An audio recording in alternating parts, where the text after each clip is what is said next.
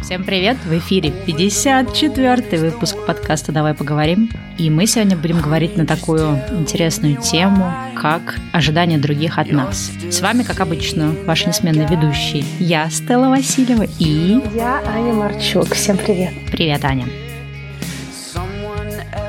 Идея поговорить на эту тему родилась у нас совершенно спонтанно. Мы пару выпусков назад записывали про англицизмы, и когда мы уже нажали с Аней на окончание записи, и все, уже был готов наш эпизод, нас почему-то потянуло еще поговорить на эту тему, и у нас был так называемый, не знаю, после каст, который мы, к сожалению, не записали, и когда мы обсуждали о том, что проблема вообще не в англицизмах и не в том, кому какой язык нравится, а в том, что у людей формируется определенное ожидание от других людей, то есть мы ждем, что другой человек должен говорить говорить так же, как нам привычно говорить и слушать. То есть, если мы не используем англицизмы, мы считаем, что все люди должны их не использовать. Если мы, наоборот, их используем, но, например, мы их переводим, мы ждем от людей, что тот человек должен обязательно их переводить. То есть, это все не совсем про то, что мы в реальности думаем про язык, а очень сильно о том, э, что у нас есть какие-то ожидания, и когда мы сталкиваемся с тем, что эти ожидания не совпадают с тем, что мы себе придумали, у нас есть желание покритиковать этих людей, как-то побеситься на их счет и так далее. Конечно, это не всегда так, иногда какие-то критика, какие-то притязания ожидания могут быть обоснованными, но сегодня мы хотим поговорить как раз именно о тех случаях, когда у людей есть про нас какие-то ожидания. Мы говорим сейчас не как мы как блогеры, а вообще мы как люди, да, в разных областях у кого-то, про кого-то могут быть ожидания, и почему это иногда плохо, и что вообще с этим делать. Да, и дело даже не всегда бывает в критике, то есть не все люди критикуют, но есть ощущение какого-то разочарования, что человек хотел, чтобы было вот так, а получилось вот так. Либо ты разговариваешь с человеком и понимаешь, что он ожидал от тебя какой-то определенной вещи, и он расстроился, и ты начинаешь себя чувствовать плохо, потому что только что расстроил какого-то человека, хотя, в общем-то, ты ничего для этого не делал намеренного, но получилось, что твое действие или бездействие привело какого-то человека к негативному состоянию, либо расстройству, либо обиде, либо злости, либо, как сказала, критики и другим каким-то эмоциям, что не может не отражаться на нашем состоянии, состоянии человека, от которого кто-то что-то ожидал.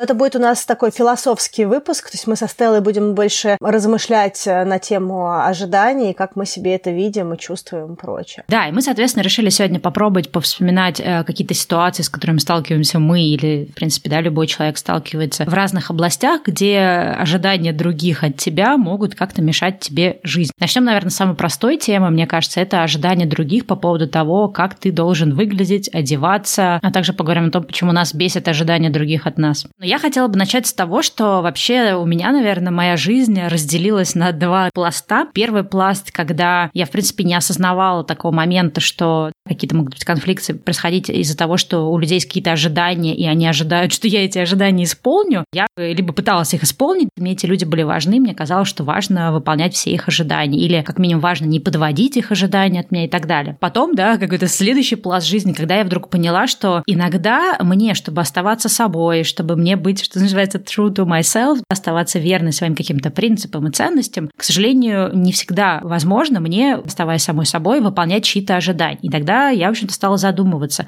всегда ли я должна выполнять чьи-то ожидания, а почему я вообще должна чьи-то ожидания выполнять. Например, огромная область – наш внешний вид. То есть то, как мы выглядим, как мы одеваемся, что мы на себя надеваем и так далее. И самая, наверное, такая частая история, с которой, я думаю, многим, по крайней мере, девочкам точно приходится сталкиваться, то, что в какой-то момент твоего взросления люди внешние, да, это могут быть твои знакомые, родственники, друзья, родители, намекают, что пора бы тебе одеваться более степенно, пора перестать ходить как тинейджер. Ну, я, по крайней мере, с этим сталкивалась. Не знаю, было ли у тебя это, и давай поговорим про этот, например, блок, насколько здесь важно следовать твоим ожиданиям, насколько другие люди имеют вообще право эти свои ожидания тебе проецировать. Естественно, у меня такое было в разных разрезах, потому что у меня были разные периоды, разные способы проявления себя и с точки зрения стиля. Были моменты, когда мне говорили, одевайся как девочка. Имелось в виду, что я должна носить платьице и юбочки. И если я хотела носить брючки и джинсы, то это было не ок я получала комментарии, что, в общем-то, пора бы уже переодеться в девушку. У меня был момент, когда мне говорили, что я должна одеваться более классически. Мой стиль одежды и то, что я для себя выбираю немножечко фанки. Молодежный, как говорит моя мама.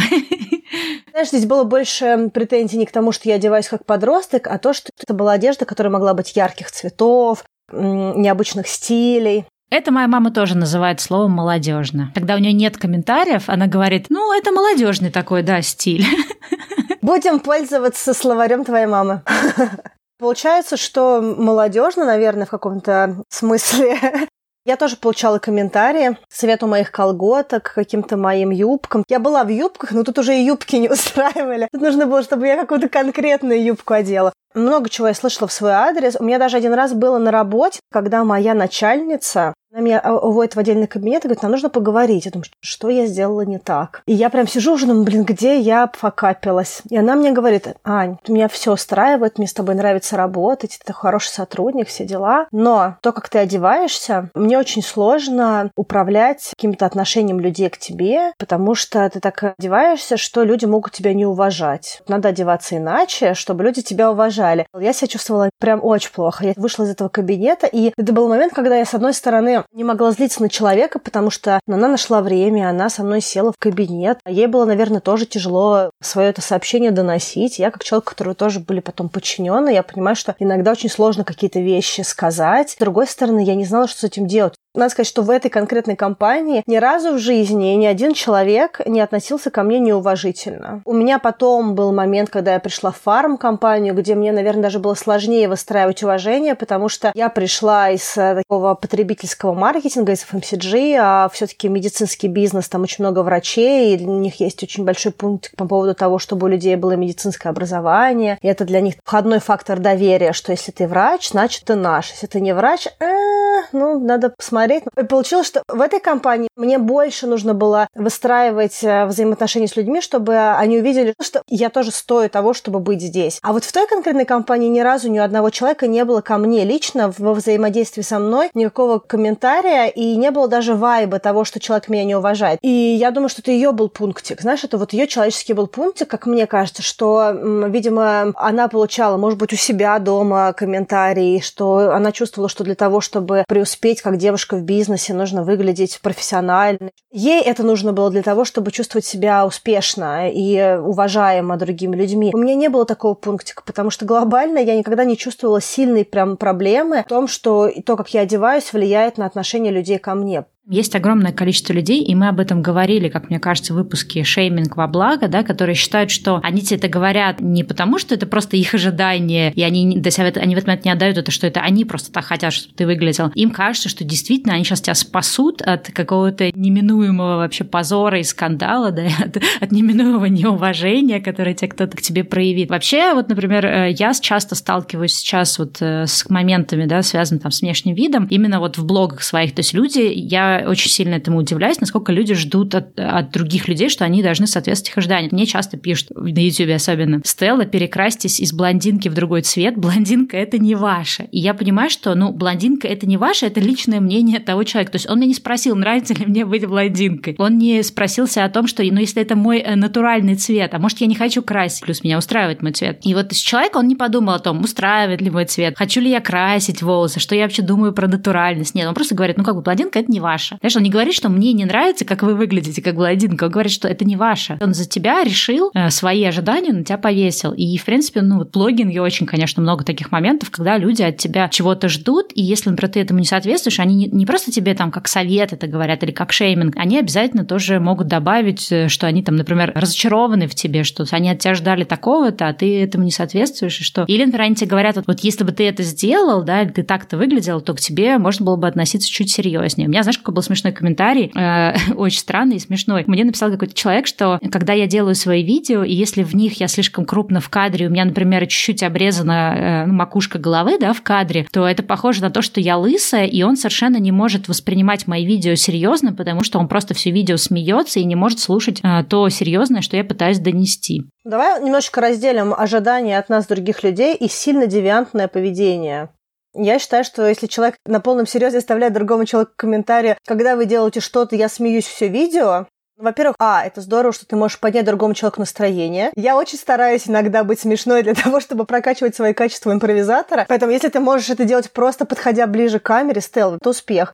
Я согласна с тобой, что это, конечно, вот в этом конкретном проявлении девиантное поведение, но я скорее хотела да, нескольких э, нелепых комментариев привести именно с точки зрения того, что вот этот комментарий и тебе, и мне сейчас кажется нелепым. И я думаю, что и нашим слушателям тоже. Но когда человек просто дает какой-то комментарий, что ты знаешь, тебе вот не идет эта длина юбки, не носи ее, ему в этот момент этот комментарий не кажется смешным и нелепым, хотя на самом деле неважно, где на шкале находятся эти комментарии, это все одно и то же. Это твои ожидания от другого человека, и тебе почему-то кажется, что тебе надо эти ожидания на него насадить. Да, потому что мне кажется, что есть в ожиданиях определенные пережитки советского времени и того, что людей все время кому-то к чему-то приравнивали. Мы росли в такой небольшой ментальности того, что есть правильно, а есть какие-то другие люди, и обязательно им нужно сказать, что они сейчас живут не по букве закона, социума, еще чего-то. И, в принципе, ожидания других людей от нас, их источник плюс-минус понятен. И я думаю, что даже есть категории людей, которые на полном серьезе это делают, они не оцифровывают, как это выглядит. Они искренне говорят вещи, что вам было бы здорово вот так. Вот они уверены, что они делают хорошую вещь в этот момент.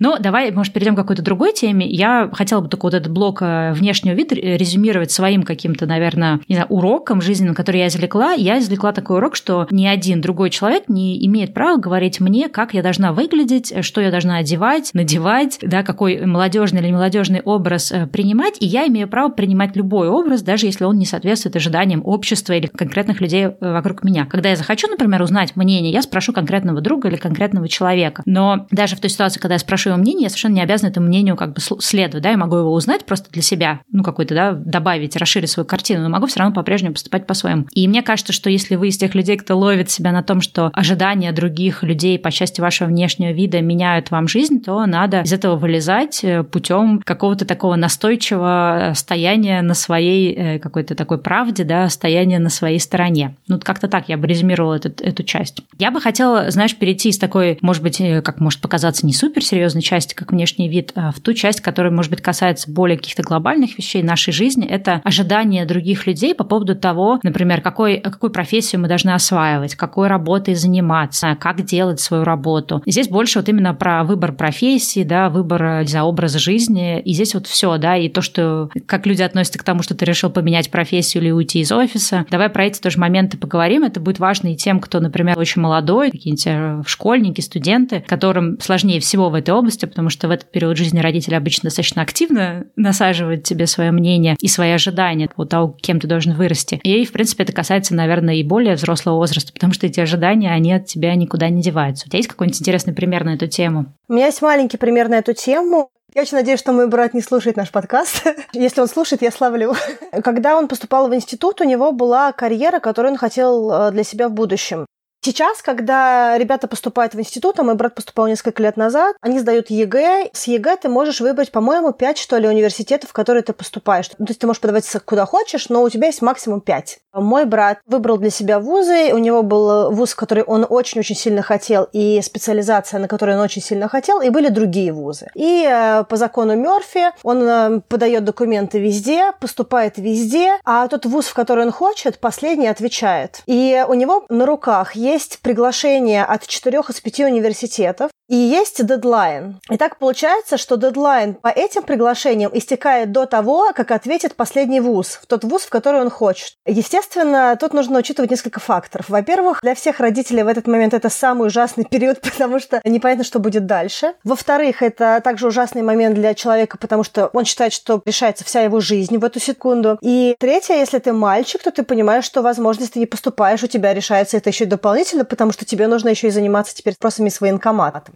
Соответственно, все в панике. И мой брат говорит, я хочу ждать вуза последнего. А родители говорят, ты что, сдурел? Давай э, выбирай какой-то один из вузов. Вообще неизвестно, сложится, не сложится. И я их понимаю, они переживают. Но я очень рада, что он выбрал то, что я тоже считаю верным. Он выбрал подождать того вуза, который он хочет. И в итоге он поступил. То есть, несмотря на ожидания вокруг, что надо хватать то, что уже есть, да, он все-таки решил не исследовать этим ожиданиям и сделать что-то свое. Это классно. Я на самом деле очень им горжусь за то, что он в состоянии принимать вот эти вот э, сложные и честные в отношении самого себя решения. Сейчас возвращаясь к твоим э, ожиданиям э, по поводу работы, карьеры и прочего, какая моя позиция на этот счет? Я считаю, что человеку в любом возрасте нужно выбирать то, что у него отзывается, то, что он для себя выбрал как правильное на данный момент момент времени. Почему я так считаю? Потому что, во-первых, если ты выбираешь то, что ты хочешь, ты честен в отношении самого себя, и если ты честен в этих вопросах, то у тебя гораздо больше шансы на успех. Во-вторых, у тебя гораздо больше шансы на успех, потому что ты будешь делать то, что у тебя сейчас э, отзывается внутри и дает тебе дополнительную энергию. А энергия в жизни очень сильно важна, и это ресурс, который не всегда быстро восполняется у всех людей. Поэтому, если мы занимаемся тем, что нам нравится, то мы, с одной стороны, экономим энергию, потому что мы не тратим ее на бесконечное сопротивление тому, чтобы делать то, что нам не нравится, а во-вторых, сама по себе работа или учеба или что-то еще, какое-то дело, оно генерирует доп. энергию. А третье, почему я считаю, что это очень важно, если мы не выбираем то, что мы хотим, попадаем в очень плохую ловушку. В ловушку того, что мы начинаем а, других людей делать ответственным за наши неудачи. Это очень плохая вещь, во-первых, с точки зрения взаимоотношений с другими людьми, будь то родители, друзья, может быть, какие-то руководители на работе или научруки в университетах. Если дальше что-то идет не так а, в том деле, которое мы выбрали, мы понимаем, что мы его выбрали. И результат этих неудач – это результат нашей деятельности, нашего выбора. А если мы выбираем что-то, что другой человек нам а, сказал или настоял, или якобы нас убедил, посадил эту мысль в нашу голову, то потом мы все время начинаем говорить, что вот, не нужно было мне слушать того, сего. А нет, нужно было изначально слушать себя и делать, другой человек не виноват. Вот такая у меня мысль. Слушай, это на самом деле прикольная мысль. Я как раз ты говорил, я думала о том, что в последнее время, поскольку я увлекаюсь психологией, читаю всякие книги, слушаю всякие лекции, все чаще сталкиваюсь с идеей, которая мне вначале была чуждой, но я все больше убеждаюсь, что она правильная. Идея заключается в том, что когда мы э, находимся в каких-то ситуациях, которые нас не устраивают, или там в отношениях, или делаем какую-то работу, которую мы не любим, и мы считаем, что мы в безвыходной ситуации, да, то есть, ну, у нас нет выбора это поменять. На самом деле, очень часто нам выгодно, да, находиться в этой ситуации. То есть мы что-то через это получаем. И психологи, они обычно советуют, да, задай себе вопрос, а чем тебе это выгодно, что ты приобретаешь, э, продолжая находиться в этой ситуации. И вначале, вот когда я в первый раз это услышала, идея такая, что за бред, как это мне может быть выгодно, если мне от этого плохо. Но вот ты сейчас один, да, из примеров этого провела, что очень часто люди могут выбирать что-то, что соответствует чужим ожиданиям, потому что есть такой внутренний, причем это может быть подсознательный совершенно такой вот момент, что если у тебя это не получится, ты всегда можешь сказать, что вот видите, вот вы мне это навязали, я тут всю жизнь на вас положил, знаешь, там как часто родители говорят там детям, вот я всю жизнь на тебя положила, минуточку, ты выбрала положить э, свою жизнь куда-то, да, ты выбрала заводить детей, там что-то такое, но все равно э, всегда, да, может возникнуть момент там обвинить кого-то или еще что-то, и он как раз связан с тем, что ты, когда своими ожиданиями не, не следуешь, а следуешь ожиданиям, например, общества или кого-то еще, ты оказываешься в очень выгодной позиции, да, в определенном, в определенном смысле, что ты можешь потом это общество этих людей, там, этих, не знаю, каких-то связанных с этим э, субъектов обвинить в том, что вот они тебе все это сделали. Потому что брать ответственность за свою жизнь, за, за свое видение, не следовать своим ожиданиям, это довольно-таки такой иногда конфликтный путь, особенно поначалу, когда ты, например, только начинаешь это делать, и путь, который требует от тебя большое количество ответственности. Поэтому, да, это мне очень нравится, что, что мы вообще эту тему подняли, потому что мне кажется, что она очень важная. Если брать про прям университетское время, то я все-таки пошла учиться туда, куда меня засунули родители, не особо на эту тему роптая. У меня, ну, слава богу, что сложилась такая ситуация, что я могла на втором курсе выбирать дальнейшую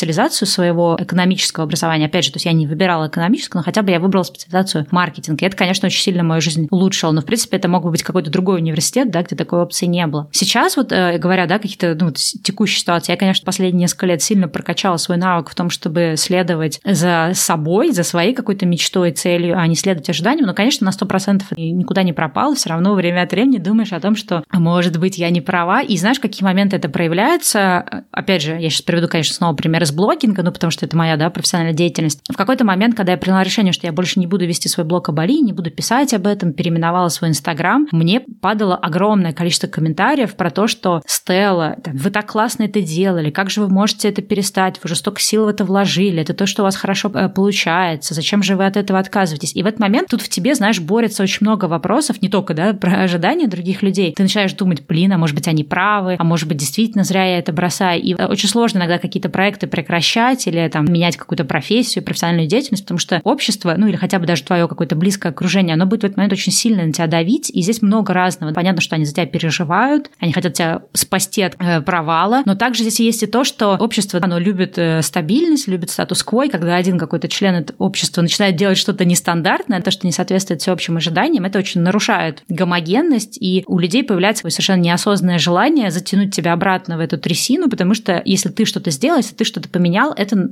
у них в этот момент вызывает какой-то конфликт. Они начинают думать, так, подождите, а если этот человек делает по-другому, значит, э, и мне тоже не обязательно делать то, что я делаю. Или в этот момент он думает, так, я тут, значит, страдаю ради общества, ради семьи, там, ради работы, карьеры, чего-то, а кто-то выбрал не страдать. И таким образом мое страдание получается бессмысленным. То есть есть очень много всего, почему кто-то может насаживать на тебя свои ожидания. Да, и мне еще кажется, что ожидание других людей, что кто-то что-то сделает, это такой трансформированный нарциссизм и эгоизм. Потому что в этот момент человек считает, что все то, что происходит в мире, оно должно соответствовать его внутреннему калибру. Есть какие-то люди, кто-то как-то одевается, кто-то как-то говорит, э, кто-то принимает какие-то решения в отношении своей жизни, допустим, с кем встречаться, с кем не встречаться, с кем строить бизнес какой-то, с кем не строить, э, работать работать э, полный день или работать на фрилансе, или вообще не работать, рожать или не рожать. Но часто у людей есть эта вот внутренняя история, что я считаю, э, что нужно жить вот так, и я свое вот это вот ощущение правильности жизни буду транслировать на всех других людей. Как это выглядит вот в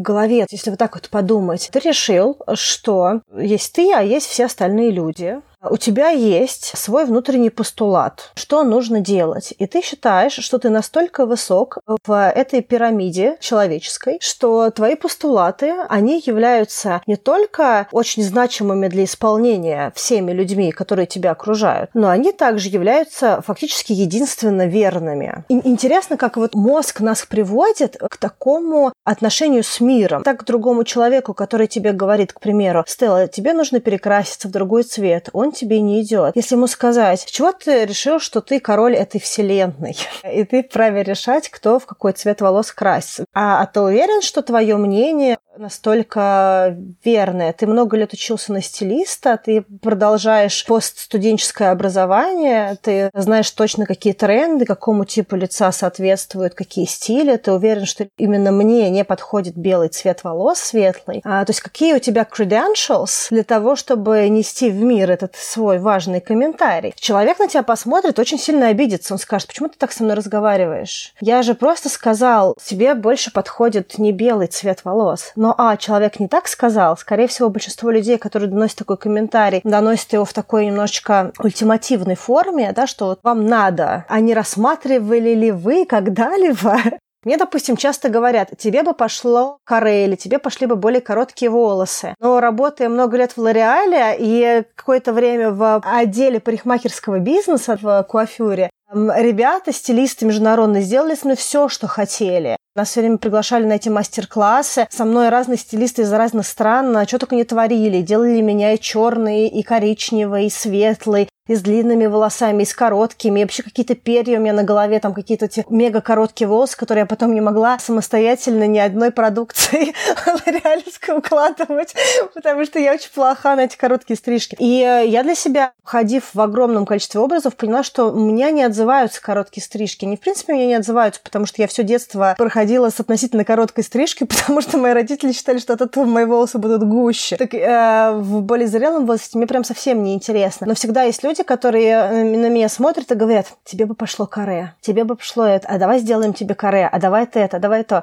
А возвращаясь к моему поинту, я считаю, что трансляция своего ожидания другого человека, она почему еще выглядит так немножечко дискомфортно для большинства людей? Потому что она доносится в очень ультимативной форме, раз. И два, потому что если ее разобрать на составляющие, это выглядит как позиция сверху вниз. И, как правило, не подкрепленная э, экспертизой. Да? То есть человек, который тебе советует прическу, он не стилист, не парикмахер, и у него нет никакого профильного образования либо вида деятельности. Человек, который тебе советует, как тебе говорить, не имеет лингвистического образования и какого-то опыта в этой сфере и прочее. Это просто мнение, которое транслируется как единственно верное. И из этого оно вызывает много эмоций. Причем человек может не всегда даже оцифровывать, почему ему сейчас стало некомфортно, но реакция организма именно такая. Это мне не окей. Ой, слушай, я, кстати, ты сейчас сказала про эту позицию сверху-вниз. Хотела рассказать про интересную книжку, которая, ну, отчасти сюда подходит. А, эта книга называется «Люди, которые играют в игры» или «Игры, в которые которой играют люди.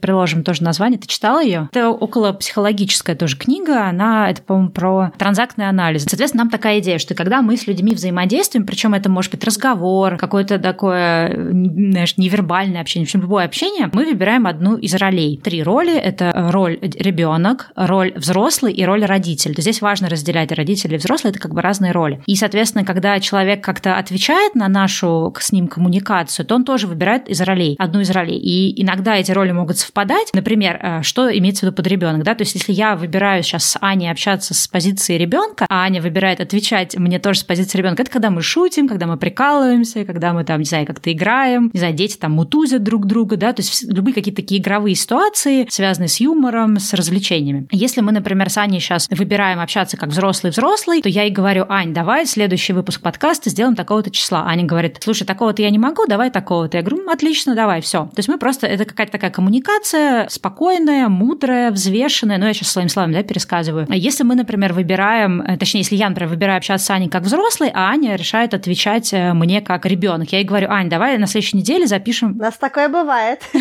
Да, я говорю, Ань, давай на следующей неделе такого-то числа запишем подкаст. Аня такая, а я не хочу. Ну почему все время ты выбираешь, когда мы записываем? То есть это э, разные позиции, и, соответственно, такая коммуникация часто ведет к проблемам, потому что у меня ожидание, что Аня ответит как взрослый. Э, другая ситуация, например, что я могу с ней общаться не как взрослый, а как родитель. То есть я ей говорю, Аня, опять ты опоздала на запись подкаста. Это не годится никуда. Из-за тебя наш подкаст под угрозой. То это именно коммуникация как, э, как родитель. Слава богу, так не бывает. Ну, почти иногда бывает. Я, у меня бывают приступы родительства. И, соответственно, Аня тоже может выбрать э, разный ответ. Да? Она может выбрать ответ обиженного ребенка, сказать, ну почему ты все время меня обвиняешь? Либо она может выбрать ответ взрослый, сказать, Стелла, давай не будем сейчас переходить э, в истерику, давай просто договоримся о том, что опоздание на 15 минут – это нормально, потому что у нас разные там часовые поясы и прочее. Я надеюсь, что я немножко рассказала, да, пример того, как можно по-разному выбирать вот это вот общение. И э, в вопросе с, э, вот с коммуникациями, да, с ожиданиями других людей от тебя, когда человек говорит, тебе идет каре, перестригись, это он в этот момент выбирает позицию родителя. Он смотрит на тебя сверху вниз, как будто ты какой-то маленький, неумелый ребенок, который сам не может постричься, сходить сюда к парикмахеру и так далее. И это такое, то, что называется патронайзинг, да, по-английски, как это, по-русски есть слово какое-то?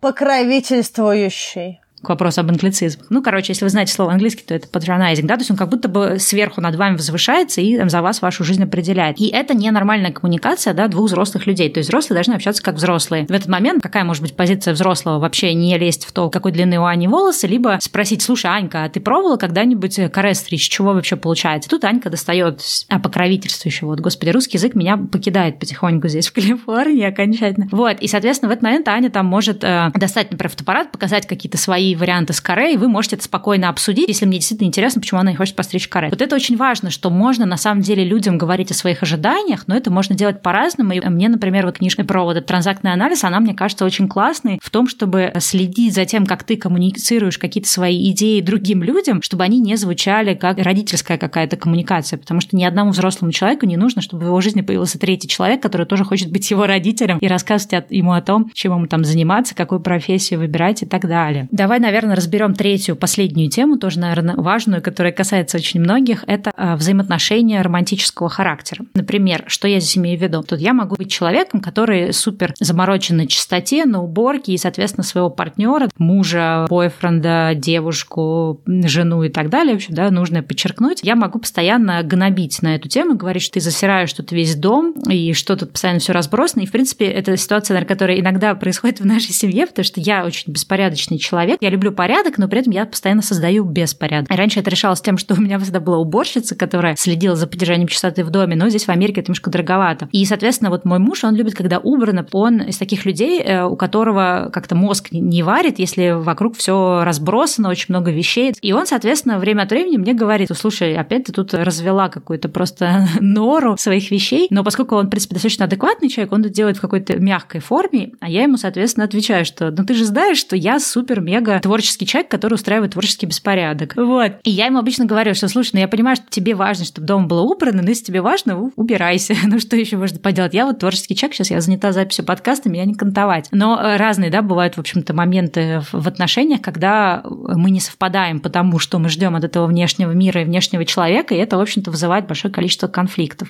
У меня, наверное, ожидания были от каких-то дейтов, которые, от каких-то ребят, которые мне нравились, по поводу времени. Знаешь, эту книжку такую, она немножечко теки, такая немножечко, как сказать, сальная, не знаю. Ну, в общем, какая-то такая очень, очень простая, называется «Пять языков любви». Что есть такие книжки, которые читают очень много разных людей. Даже если идея какая-то классная у книжки, то потом а, из-за того, что к ней проявляется какое-то особое внимание, она уже выглядит как какая-то такая совсем пошлая книжка. Не знаю, как по-другому это объяснить. В общем, короче, есть эта книжка, называется «Пять языков любви». В принципе, она имеет интересную концепцию, мне очень нравится. Автор выделяет пять языков любви. Фактически то, как человек э, воспринимает отношение к нему других людей. Что есть язык э, любви, который тактильность, то есть если к нам проявляют тактильность, значит, нас любят. Есть, что если нам говорят какие-то слова поддержки, комплименты, что-то э, такое, то нас любят. Есть люди, которые считают, что их любят, если им помогают в их делах. Женщина убирает по дому, муж видит это и сразу подхватывает, и они вместе убирают. Это, мне кажется, идеальная история. Точнее, это идеальное ожидание моего, моего мужа от меня. Он, знаешь, он начинает пылесосить и такой, так, я начал пылесосить, ты там давай то-то сделай. А я в этот момент сижу, монтирую видео. Я такая, минуточку, как-то у меня тут свои планы. Ну, и он злится все время в этот момент, и я понимаю, что для него, видимо, это вот проявление любви в том, что я, ну, помогу ему с тем, что он делает. Да, видишь, как... Есть э, формат любви, когда мы считаем, что нас любят, если нам дарят подарки. Автор говорит, что э, очень легко понять, как ваш любимый человек видит себе любовь, э, потому что человек сам делает для тебя. То есть, если человек тебе старается помочь в твоих делах, скорее всего, он считает, что он сейчас транслирует тебе любовь. Если человек тебя заваливает подарками, значит, у него, скорее всего, язык любви подарки. Ну, как какая такая логика. Так вот, и пятый язык любви – это время, проведенное вместе. Сразу забегая вперед, скажу, что я прошла у них микротест на сайте после прочтения книжки, и у меня оказалось, что у меня два самых больших языка любви – это время, проведенное вместе, Второе – это слова поддержки, хорошие слова в свой адрес. Чему я все это рассказываю? К тому, что когда я прочитала эту книжку, я поняла, что для меня реально очень важно, чтобы на меня тратили время. Это касается и романтических отношений, и, в принципе, всех отношений. У меня было такое, что в моих отношениях таких у меня проблем не было. Как правило, все мои бойфренды со мной проводили очень много, очень щедро время. И даже иногда настолько, что у меня периодически выпадали какие-то друзья, но, к счастью, не, не сильно. Если говорить про мои дейты, у меня несколько раз были такие микропретензии каким-то моим еще не случившимся бойфрендом, то мы не очень много времени проводим вместе. И я раньше не понимала, почему это происходит. Сейчас я понимаю лучше это. У меня были ожидания, что ребята, которые хотят со мной отношений потенциально, хотят со мной встречаться, они должны должны хотеть больше времени со мной проводить, чем то время, которое они выделили на общение со мной. Слушай, ну вот в этом смысле, кстати, да, несовпадение ожиданий – это большая проблема, потому что я не читала, кстати, эту книгу, но я слышала там в, в пересказе разных людей о ней, я хотела, на самом деле, ее прочитать. Да, я, соответственно, вот какой-то момент тоже услышала пересказ этой книжки. Я вообще впервые в тот момент задумалась о том, а что для меня важно в отношениях, да, вот именно, да, какой, какой мой личный язык любви, и насколько это совпадает с тем человеком, которым является моим мужем. И в этом смысле я стала более внимательна к своим каким-то пожеланиям и более внимательно тоже к тому, что он делает, да, чтобы не навешивать на него каких-то своих там ожиданий, что типа вот должен был сделать это, а не сделал. Для меня однозначно, я не знаю, если это в книжке, язык любви э, заключается в том, что меня нужно хвалить. Я поняла, что мне это важно. И раньше я очень страдала, прибралась в квартиру, хотя я ненавижу это делать, и никто даже на это не обратил внимания, то мне казалось, что зря я вообще ее прибиралась. Но, видимо, меня в детстве не дохвалили, и у меня сейчас даже такая потребность, чтобы меня все хвалили. И поскольку я понимаю, что, например, для моего мужа любовь не выражается словами, например, вот такими, да, там вот именно хвалебными, то я просто, когда он приходит домой, говорю, говорю, ты заметил, что я подмела наше пати? Он такой, о, вау, ты молодец. И на самом деле это кажется смешно, но это, на самом деле, очень сильно поднимает настроение, даже если ты выпросил эту похвалу. Поэтому, если ты понимаешь, да, что тебе важна похвала, э, и твое ожидание от людей, чтобы тебя хвалили, то не надо просто сидеть и дуться, кто тебя там похвалил, не похвалил, да, нужно просто идти это делать. И, в принципе, то же самое, если твое ожидание, там, люди интересовались э, твоей жизнью, больше задавали вопросов, то можно им тоже об этом сказать. Вот. И это, на самом деле, очень тоже прикольно. Ну, вот про тактильный, да, момент, вот мы уже обсуждали в каком-то выпуске, что для меня, например, тактильность – это не часть проявления любви. Поэтому э, если мои друзья там, там, меня долго знают, они, в принципе, знают, что я вряд ли побегу обниматься, и это, наверное, никак не связано с тем, как я, условно говоря, к ним отношусь. И вот здесь почему это важно, да, классно, что ты про эту книгу вспомнила, что очень часто мы можем обижаться на людей за то, что они что-то там не делают, что мы от них хотим. Хотя на самом деле это в чистом виде просто наши ожидания, и мы не понимаем о том, что если мы хотим, чтобы это происходило, нам надо просто это до людей донести. А иногда в каких-то ситуациях, к сожалению, это просто невозможно, потому что ну, у них э, другой немножко взгляд на эту же самую ситуацию. У нас тоже бывает такая фишка, что мы считаем, что это очень сильно очевидно, наши ожидания, и мы долго об этом не говорим, надуваемся, надуваемся, а потом выбахиваем все это единым а, блоком претензий. Человек такой, воу-воу-воу, откуда это взялось? Что я сделал не так? Что это было? Ну да, или знаешь, что самое худшее в отношениях, когда ты просто говоришь человеку, вот ты меня не любишь, а на самом деле, э, скорее всего, ты хочешь сказать человеку, что ты не проявляешь эту любовь так, как я ожидаю от тебя, чтобы ты ее проявил. И из-за этого ты начинаешь думать. А на самом деле, что ты хочешь сказать, что ты не подмел пол. Вот. Ну что, я думаю, что на этой ноте мы завершим этот выпуск, потому что на самом деле на эту тему, конечно, можно долго э, говорить. Надеюсь, что вам были полезны какие-то из наших э, размышлений на эту тему и делитесь своими какими-то тоже историями у себя в соцсетях или еще где-то. И не забывайте ставить тег в Инстаграме подкаст «Давай поговорим», если вы про нас что-либо пишете. Или вы пишете про что-то такое, на что вас навеяли наши выпуски. Мы хотим читать вас и знать, что у вас там происходит. Эй, ну все, я тебя обнимаю. Я тебя тоже обнимаю. Ну все, пока-пока, Аня. Пока. Morning is coming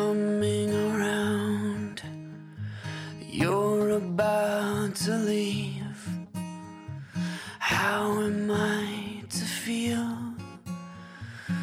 Let's just keep it real. Sparks and fireworks.